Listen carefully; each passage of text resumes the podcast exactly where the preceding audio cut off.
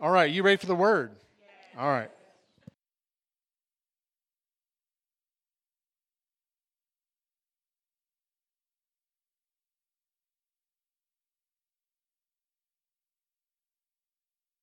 There I am.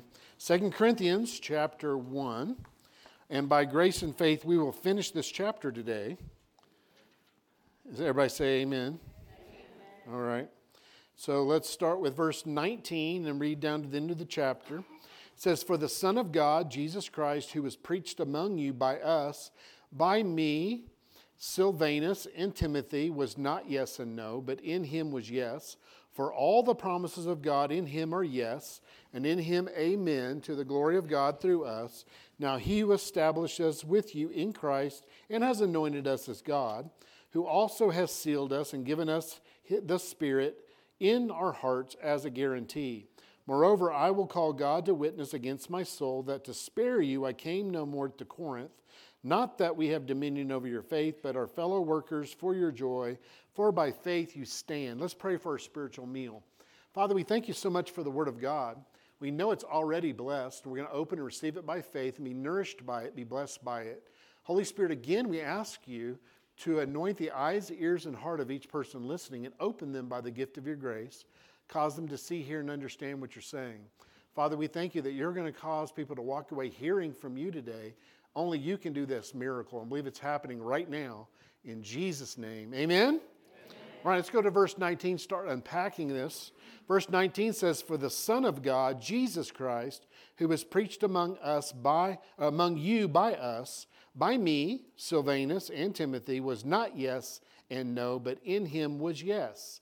And so Paul says our message is really about a person. His name is Jesus, and he is the Son of God. Say, the Son of God. You know what? Praise God. Raise your hand if you are a Son of God. Now, ladies, you can do that because a son, sonship is a position, not a sex.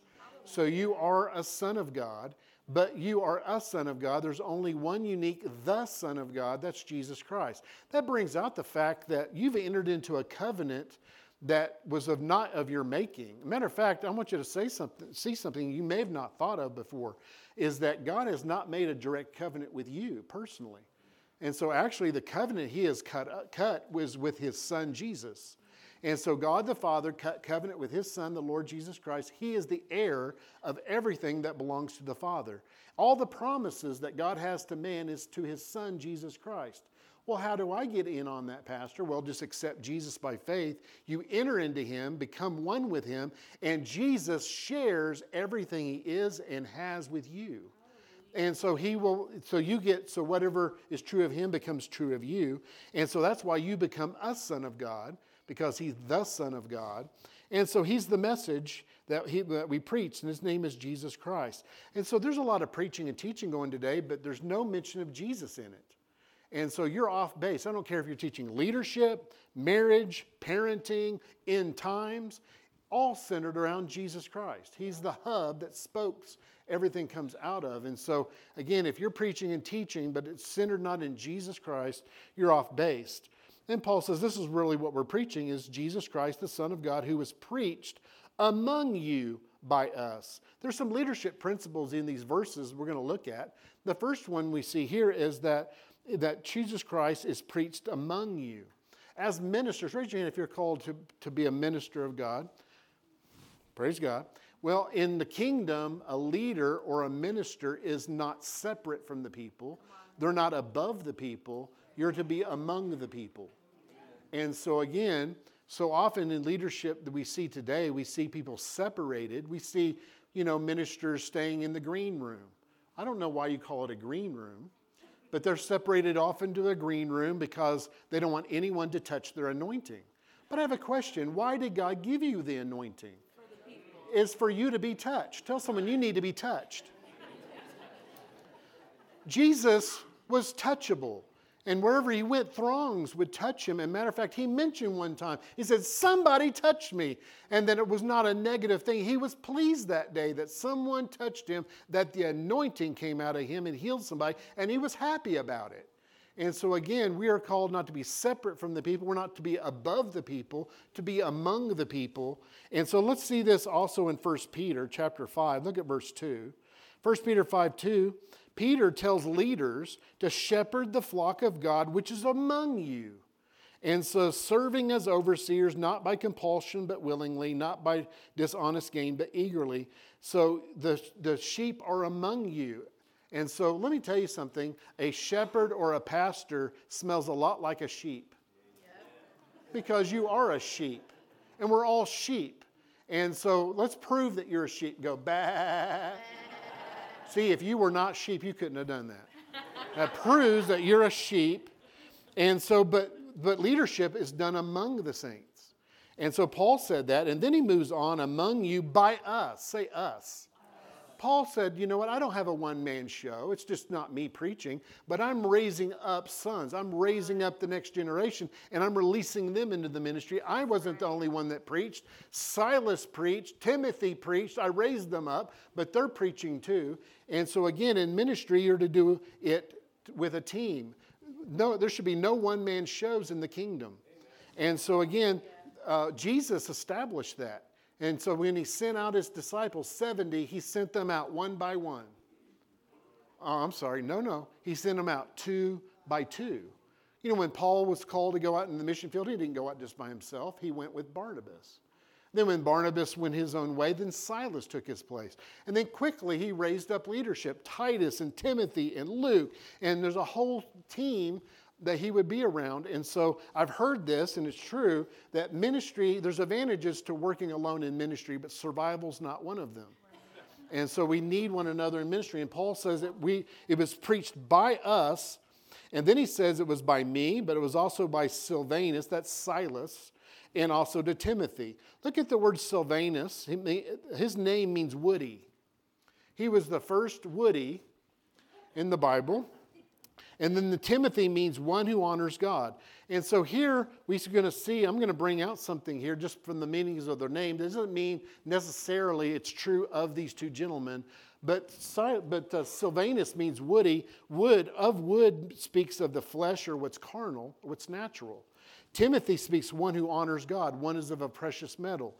And so this just brings out in the ministry there's preachers that are carnal preachers, and then there's spiritual preachers in the ministry. And so ask someone, which are you? Introduce yourself. Hi, Woody. Praise God. You know, this brings out that Paul said when he was in Philippians, he says, Some preach Christ out of envy and selfish ambition, but some preach out of an honor for Christ. And so there's people with different motives in ministry. And raise your hand if you're called to ministry then it's important what's your motive in ministry because it's so important. So many people have wrong motives in ministry. They're, they're in the ministry for what they get out of it. Right. They want the significance, they want the self worth. That, that's sick. That is not how we should. We should be fulfilled by our relationship with God and flow to other people because guess what? God loves you as much right now if you never did another thing for Him. And He sees you that way. And some of you are like, well, good, I'm sitting. You know, there was a time in my life I needed to be up in front of people. I needed, and I believe, I was always believing and confessing for more people, more people, more people. I put out chairs by faith chairs. Lord, fill them. And I would just pre, and you know, and I would confess. So I would have a certain number of people come in, and they wouldn't come, they wouldn't come, and then finally realized what, what was the motive all behind that? It was about me, me, me, me, myself, and I, the unholy Trinity. And then I realized God loved me unconditionally. And by the grace of God, I am what I am by the grace of God. I'm a son of God. And it doesn't matter what I do, it's not about what I do. And so when I got to a place that my significance was in the love of God and being a, a son of God, that is when God said, okay, you're ready. And then the people started coming and the doors started opening. And I said, God, I'd rather not now. Because I'm happy just being. But he said, No, I need I have need of thee. And so that's the way it is. And so, uh, but let's talk about the message that Paul and Silas and Timothy preached. It was a message that was not yes and no, not yes and no preaching. There is yes and no preaching in the body of Christ today. What does that mean, yes and no? That means God will heal you one day and not the other day. He'll heal this person, but not that person. When you do good, God's going to bless you, but now it's a no. And so there's two streams of yes and no preaching out there today. One is called sovereignty teaching. And so that's where God is just sovereign. And so it's just up to his whim, up to his mysterious will. And so he'll say yes one moment and no the next moment. And so, yes, he'll heal you today. No, I won't heal you. I have my own purpose for not healing you. It's called sovereignty. The other stream is called legalism, and it's based on your performance. And if you've earned it this day, it's a yes. And if you've not earned it, it's a no. And so both of those things are wrong. God, there's, the, the gospel isn't yes and no preaching, it's a yes ministry. Tell someone you're called to a yes ministry. Look in Hebrews 13, look at verse 8. Jesus Christ changes yesterday, today, and I'm sorry, clueless translation. Jesus Christ is the same, say the same, the same. Yesterday, yesterday, today, and forever. He does not change. And his yes was yes yesterday, his yes is today, his yes is forever. It's always yes. Well, why is it yes? Why does God say yes to you all the time? Because that seems pretty pretty scary for God to do something like that because some people are good people, some people are not, some people are better than others. But guess what? Why would he be able to say yes? Not only yes to all those in his generation, but all the Christians that would come. How could God say yes to all those millions of people that he could still say yes? Because look at this. It says, but in him. Say in him. In him it's yes. What does that mean? It's because Jesus performed for God perfectly. You know, God has a standard by which he blesses and accepts people and will bless them. And what's his standard? Well, I like that. It's Jesus, but it's perfect, perfection. Say per perfection. It's perfection. It's not your best. And you don't always do your best anyway. You're lying. No, God's standard of accepting you, blessing you is perfection. And Jesus Christ looked down and looked at all the men, said, Nope, nope, they, nope, they missed it, nope, nope. And then he says, You know what? I'll become a man. And Jesus said, I'll be born of a virgin outside of sin. I'll become a man. And the, and the perfection you're demanding from mankind to legally bless them, I'll come and do it. And Jesus was born under the law, under 613 commandments, and he performed them perfectly in thought, word, and deed for 33 years in perfection. And on the cross, he says, It is. He didn't say, I'm still trying. He said, It is done. The righteousness of the law as a man and he did that as you and for you. And when you accept him as Savior, guess what? He takes your sin away and gives you that righteousness he obtained as a man under the law, legal, and it's given to you. And that's the means by which he can say yes, yes, yes, yes. It's in him, yes. Say in him, yes. In, him, yes. in you, no. Tell someone in you, no. In him, yes yesterday, today, and forever. Look at verse 20. For some of the promises of God in him are yes, and it, I'm sorry, clueless translation. For all the promises of God in him are what? Yes, and in him, amen, to the glory of God through us. Okay, as a pastor, my job is to do digging, and you know, and you're like, you know what, I have a business and I have all this stuff, and I can't really dig into the Greek, and so I did this for you. Say thank you, pastor. I dug into, the, did a deep entomological study on the word all, and I found out it means all. Well, praise God, I did that for you. For all the promises of God in Him are yes. Let's look at the promises. The old covenant was based upon commands to be performed, but the new covenant is based upon promises to be believed.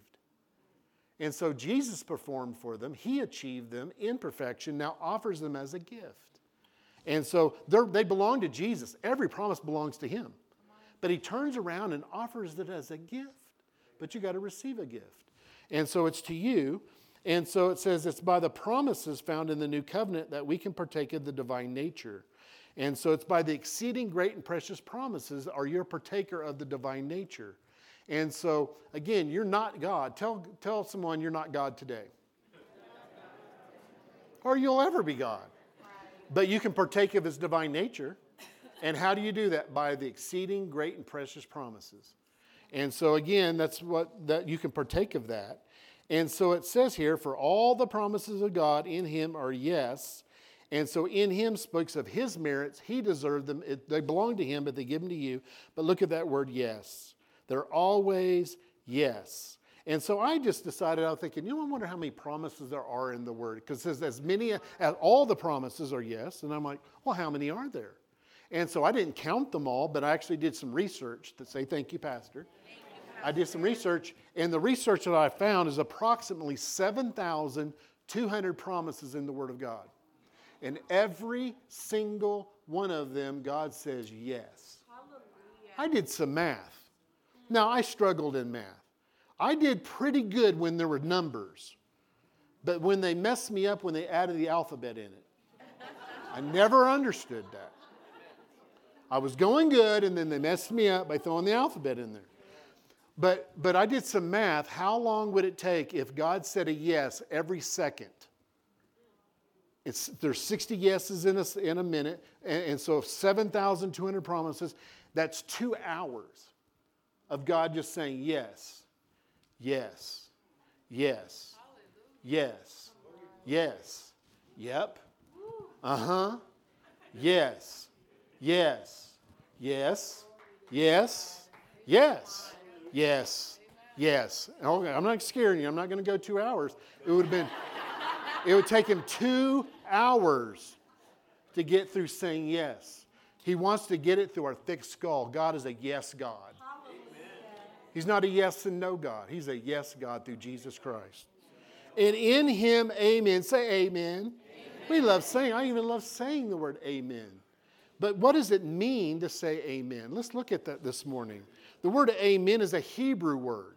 The Hebrew word amen means so be it, or it is so. That it's true. You're basically saying what was just said is true. I agree with it, accept it. It's so in my life. That's amen. And do you know that the word amen, the Hebrew word amen, and the Hebrew word for faith had the same root word? The same root word for amen is the same root word for faith. What is amen? It's your st- release of faith, saying, Yes, that's so.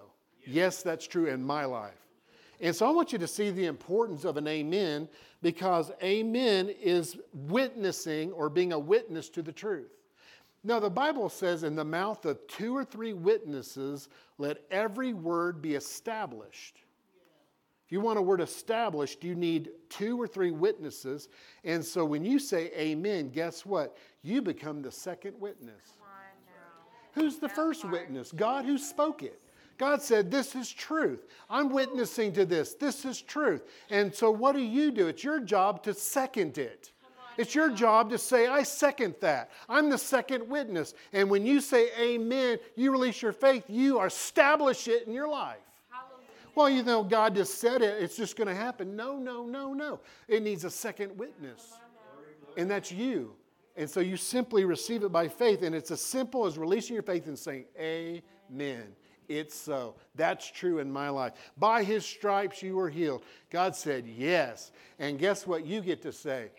Amen. Amen. You're the second witness. So let's practice that today. You're the S yes group. So let's practice. Yes. Try it again. Yes. All right, you're the amen group. Amen. Amen. All right. Well, by his stripes you were healed. Yes. And you say, Amen. By his, by his blood, he's forgiven you of all your sins. Yes. That's what God says. The grace, the yes of grace, must be received by the amen of faith. Amen. You're more than a conqueror. Yes. And you say, amen. you always cause you to triumph in Christ. Yes. You say, Amen. I'll meet all your needs according to my riches and glory by Christ Jesus. Yes. And you said. Amen. It's established. So, amen's not something you just throw out there. It's a legal term. You're a second witness, it's established. Let me see what the Greek actually says here because let's look at what it says here in the New King James. It says, For all the promises of God in him are yes, and in him amen. It seems to be that the yes and amen are all on God's side. That those that's yes and amen on God's side, but actually the Greek says it's opposite. The yes is of grace, yes is of God, but the amen belongs to us. This is what the Greek says when it says, here it says, in him, amen, to the glory of God through us. Actually, the Greek says, and in him is the amen through us to the glory of God. Let me say that again. The Greek says, in him is the amen through us to the glory of God. See, we, add, we must add the amen of faith. It's through you the power of God is going to be released. It's going to be established through your amen. And so, but notice it says to the glory of God. You know, raise your hand when you like to rec- when you receive healing, you like that.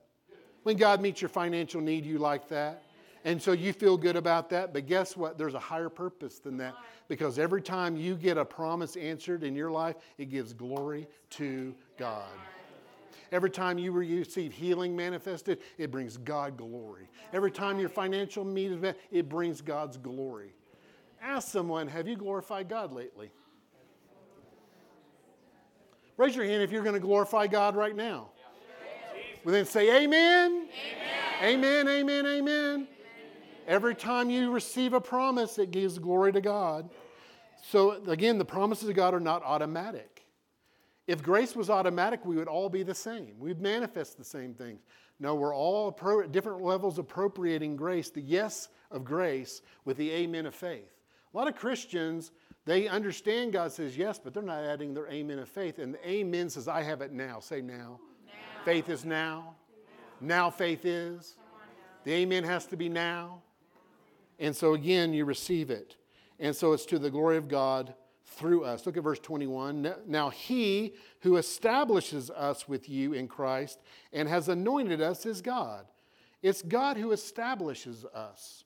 And so look at that word establish. It means to make firm, to establish, to stabilize us. God wants you stabilized. He wants to establish you, but guess what? He needs your cooperation. How does God cause you to become stable in your health? Stable in your finances, stable in your marriage, in your relationships. How does He make you stable? Well, He does it through His promises, through the yes of grace. And when you put your amen of faith, and when you do that to the level you do that, you become stable as a Christian. You become stable in your health, stable in your finances, stable in your relationships. And so, again, if you're not stable, you just told you on yourself that you're not standing on God's promises, you're standing on the premises. And so, again, God stabilizes us by his promises and by revelation of those promises. Do you know what? You can change two ways. There's two sources by which you'll change either by heat or light. Let me say that again. You will change by two sources, either by heat or by light. What does that mean, changing by heat? That's your stupid consequences from your stupid actions. Have you ever heard there's a reason for everything? Yeah, usually your stupidity. And, you, and after a while, you can only put up with the negative consequence so much where you change by heat, but guess what? You can change by light. You can change by revelation. I'd rather change by revelation, by light, than heat. Praise God. And so here you can change and be established with the revelation of the gospel. Look at Romans chapter 16, look at verse 25. How will you be established? How will God establish you? Romans 16, look at verse 25. Now to him who's able, say able. able. Now to him who's able to establish you. See, it says God's able. It doesn't say that it's automatic. He's able to do it. Grace is able, grace is available, but will you cooperate with that grace? And so, how, how, is that, how is establishing going to happen? Now, to him who is able to establish you according to my gospel and the preaching of Jesus Christ, according to the revelation, say revelation, revelation. of the mystery kept secret since the world began. How do you become established? By revelation, revelation, revelation of the mystery. What's the mystery? Well, I don't know. It's a mystery. No, the mystery, the mystery is a term for the church age. It's a term for the church and what's true in the church. Because the church age was a mystery in the Old Testament. They didn't know what was coming. The church was a mystery in the Old Testament. The disciples didn't even know there was a church age coming or there was a church. Jesus had mentioned it one time, I will build my church, and they scratched their head and said, What's a church? But you know, there was a mystery coming up, and so what belong what's what revelation do you need? The truths that belong to the church age. The first thing you need to realize is that every one of you are a priest. The priesthood of every believer was not known in the Old Testament. Levites were priests. But Jesus came as another priest, not according to Aaron, but the Melchizedek, which Melchizedek was a king priest. Guess what? Because he's a king priest and you're in him, he shares it with you. Guess what? You're a king and a priest.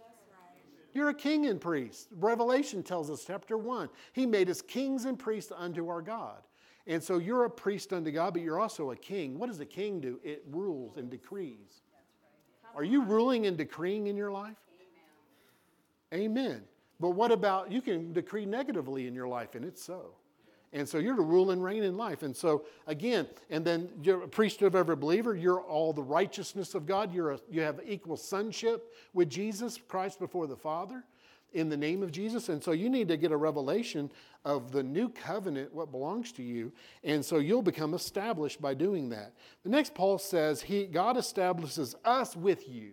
Again, that's a leadership principle. Not, a, not us apart from you, above you. No, we're established with you in Christ, and He's anointed us. Tell someone you're anointed. How do, why, why are you anointed? Because He's anointed. He's Jesus Christ. Do you know Christ is not Jesus' last name? It's not. I always thought that was his last name. No, Christ is not Jesus' last name. Christ means the anointed one. And so you're in Him, He shares everything with you. So guess what you get? Anointing. Matter of fact, you're a Christian. Tell someone you're a little anointed one. Look at 1 John chapter 2 verse 20. When did you get anointed? Well, when I prayed and fasted, I got the anointment. No, you got the anointment when you got saved. Look at 1 John 2, look at verse 20. Now, fasting and prayer can get you in line and, and in touch, sensitive to that anointing, but it can't increase the anointing or bring it. 1 John 2 20, but you have an anointing. Tell someone you have an anointing from the Holy One, and you know all things.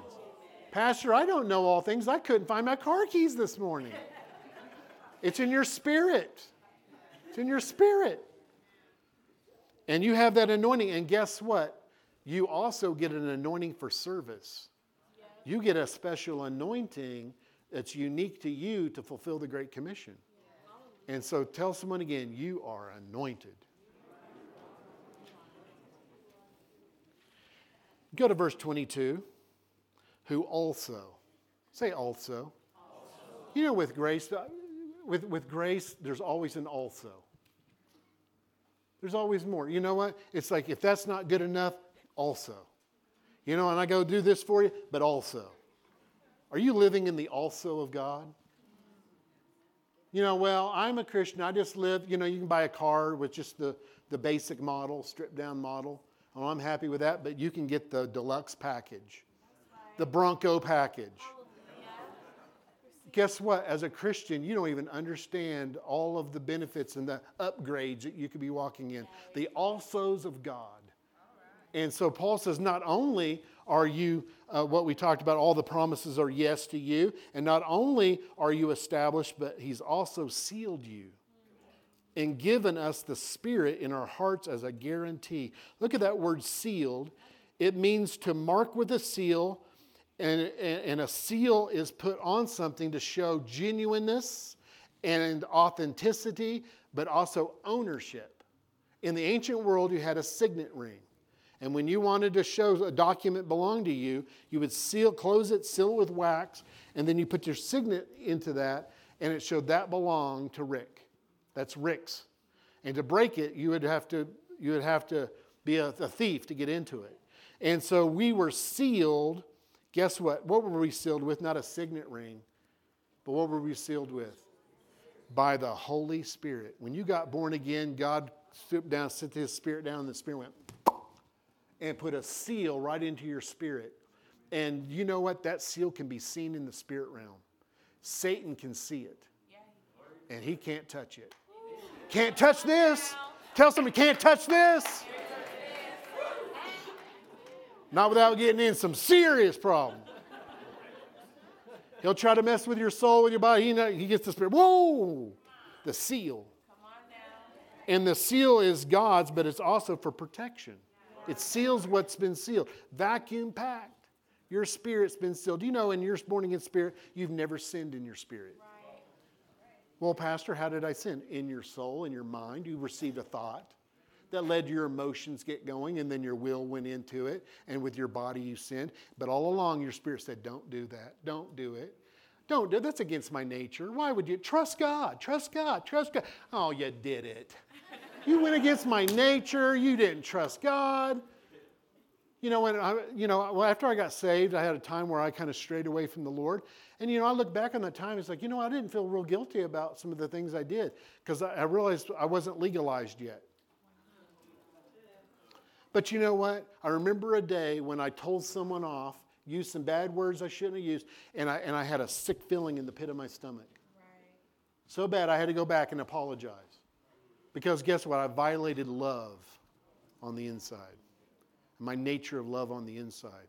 And so you have that seal on the inside. Your spirit's never sinned. And so, again, you have a seal of the Spirit in your hearts as a guarantee. Look at that word guarantee.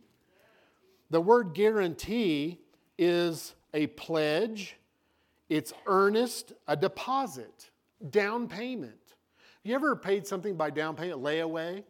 Where you know, I'm going to give you a portion now, lay, lay it away, no one else can have it, put it away. I'm going to purchase this. I'm going to give you a down payment. I'm going to come back later and I'm going to redeem that. I'm going to get the, I'm going to grab that purchase. And so God says, you know what? I'm going to, I'm redeeming them. And so I'm going to give them a down payment the first part down payment of their salvation is their spirit man. They're born again. I'm going to give the down payment. But guess what down, down payment God gave? His Holy Spirit.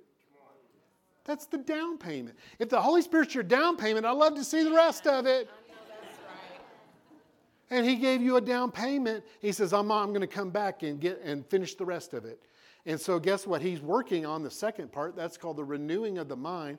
Our, we're being saved in our soul, but He's going to come back and redeem our body. We're awaiting the redemption of our body. He's going to come back and redeem us, spirit, soul, and body, and get the whole purchased possession. And so, guess what? You're going to get a redeemed, glorified body that's just like Jesus's. Tell someone this is not as good as it gets.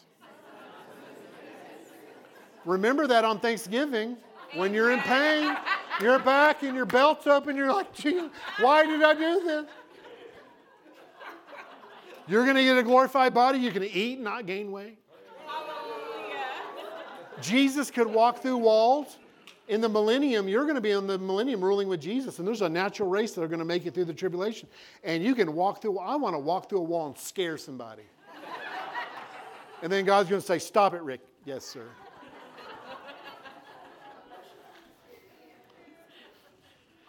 But the Holy Spirit's the down payment. Let me tell you something. When you gave a down payment on something but didn't come back, you forfeited your down payment.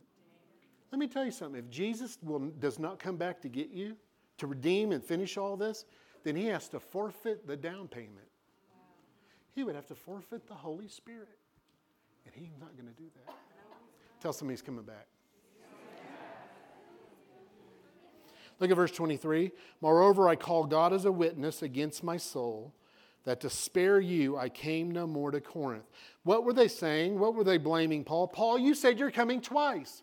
You said you're going to come through us and go up to Macedonia and then come down from Macedonia to us and go to Jerusalem, and you only came once. You don't keep your word, Paul. And Paul said, You know why I didn't come twice? Because the first time I came, it was very unpleasant. You weren't happy and I wasn't happy. We need a break. That's why I didn't come back second time. Be glad I didn't come back a second time. And so I, it's not like I didn't keep my word. It was your response that changed my, how I acted. A lot of time you think, well, God just changes. No, it's your response that's changing it. If you're wanting your will instead of God's will, then it'll look like God changed what he did, but no, it was you. So you got to realize this isn't Burger King. This isn't your way. This is the kingdom of God, Yahweh.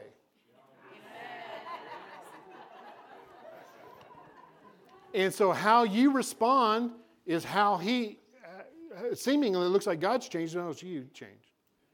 Okay, it says that I spare you that I came no more to Corinth. Verse 24 says, Not that we have dominion over your faith, but are fellow workers for your joy, for by faith you stand. Another powerful leadership principle. And leadership, you are not to be lords over people, have dominion over people, rule over people, tell what people to do, and, and just command over them. No, you're to be a fellow worker for their joy. Look in 1 Peter 5 3. 1 Peter 5 3 says, Leaders, not as lords over God's entrusted to you, but be examples to the flock. As a leader, your greatest, exa- greatest responsibility is to be an example to the flock, not to be a ruler over the flock. Now, there's times you can exhort them. Paul says, I exhort you, brethren, I exhort you, I beseech you, brethren. But he's not full of commanding and control like the world does it. It's loving exhortation, is leadership. It's example leadership. It's relationship that leads people. Because, guys, if you're leading and no one's following, you're out for a walk you're not a leader. And so, how you do that is by being an example, by being relational to people, and so and not being having dominion or being uh, a, uh, a soldier uh, environment or culture that you create. And so, in the 60s and 70s, there was what's called the shepherdship movement. And so, you had some five pastors got together and say, you know what, we all need accountability. Christians need accountability. And so, what we're going to do is make sure every saint has to have a shepherd. And so, that's great if they're going to feed you and teach you the principles and then send you away, and the Holy Spirit will fill in the blanks for your life. They says, No, no, no. You have to come to us for every decision. Whatever car you buy, you have to get through me. Who you marry, I have to approve of that and everything else. And so, you know, I have so much to do. I don't have time to look over your car purchases. Go buy a nice car and then let me have a drive in it. That'd be great. But you know what? My job as a pastor is to teach the general principles of the Word of God. And so, what's going to fill in the blanks of how it looks in your life? The Holy Spirit. So, I have to commend you to the Holy Spirit and to the grace of God. And when you go out, the Holy Spirit's going to bring Pastor's sermon back, bring the principles of the Word of God back, and say, by that principle, that's the decision. Holy Spirit's going to guide you. And so, in leadership, if you're going to pastor a church, don't do it as a Lord or as a general. You're among the sheep because you are a sheep. It says, as it says, we are fellow workers for your joy. We are together, working together. I don't see myself over you. Yes, the Lord has put me over to care for your soul, but I see that I'm at work with you, workers together for your joy. And so, what greatest joy can a Christian have? When you walk in faith, when you're trusting God. There is a joy that comes with faith and trusting Him. Bow your heads. Father, I thank you so much that you have given us over 7,000 promises, and with every one you say yes emphatically. And then you gave us the ability to receive it by faith, by an amen. You made it so simple. Amen. Four letters. Amen. That's a release of faith. I could receive it and walk in it and be established in my finances, in my health, you say, Pastor, today I didn't realize that my amen was being a second witness. It's a legal thing that I have to become that second witness before every word can become established. And today I'm going to be that second witness. I'm going to add my amen, my amen of faith. Now it's true, right now, before I see it. You say, Pastor, I'm going to start getting into the Word and finding out what promises God has because there's a yes attached to every one of them. And I'm going to add my amen to it.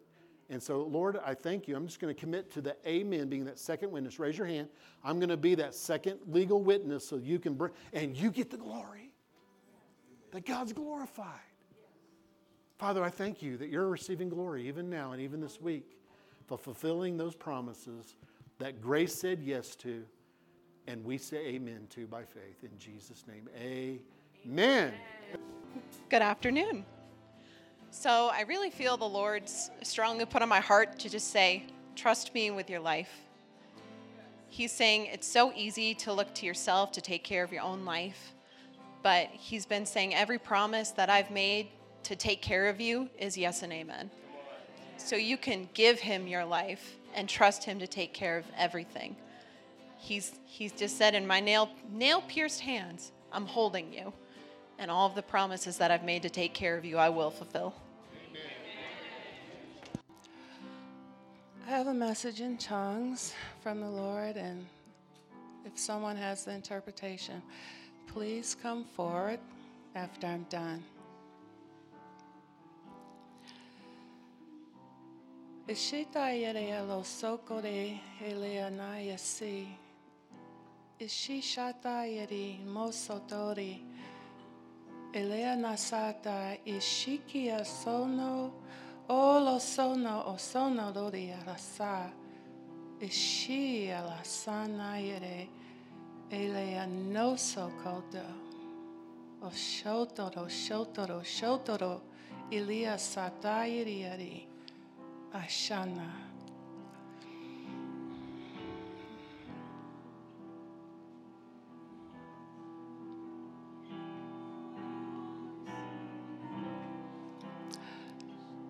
My children, oh, how I love you. Let me love you. You are my heart. I love you, I love you, I love you. Let me love you. Walk in the grace that I have provided through my Son. I love you so. This is my heart for you. Walk in the grace that my Son, Jesus, has provided for you. Some years back, um, I was struggling to receive from God because I felt unworthy. And He gave me an analogy. And it goes like this Let's say I work 30 years of my life working all the overtime I can get, all the extra jobs I can get, because someday I want to take you to a car lot and let you pick out anything you want. And that day comes, and I say, Let's go. Take, take your pick, whatever you want. And you look to me and you say, I can't receive that. It's too big. I, I can't receive it. I'm not worthy. Relate that to Jesus. Jesus said he paid a much higher price to give us an infinitely greater gifts, right? All the blessings of heavens are our, of heaven is ours. And all he says is be the second witness, say amen. Humble yourself, say I am worthy because of you and receive it. That way I walk away glorified, you walk away with what you need, and we're all blessed. Amen. Amen. amen.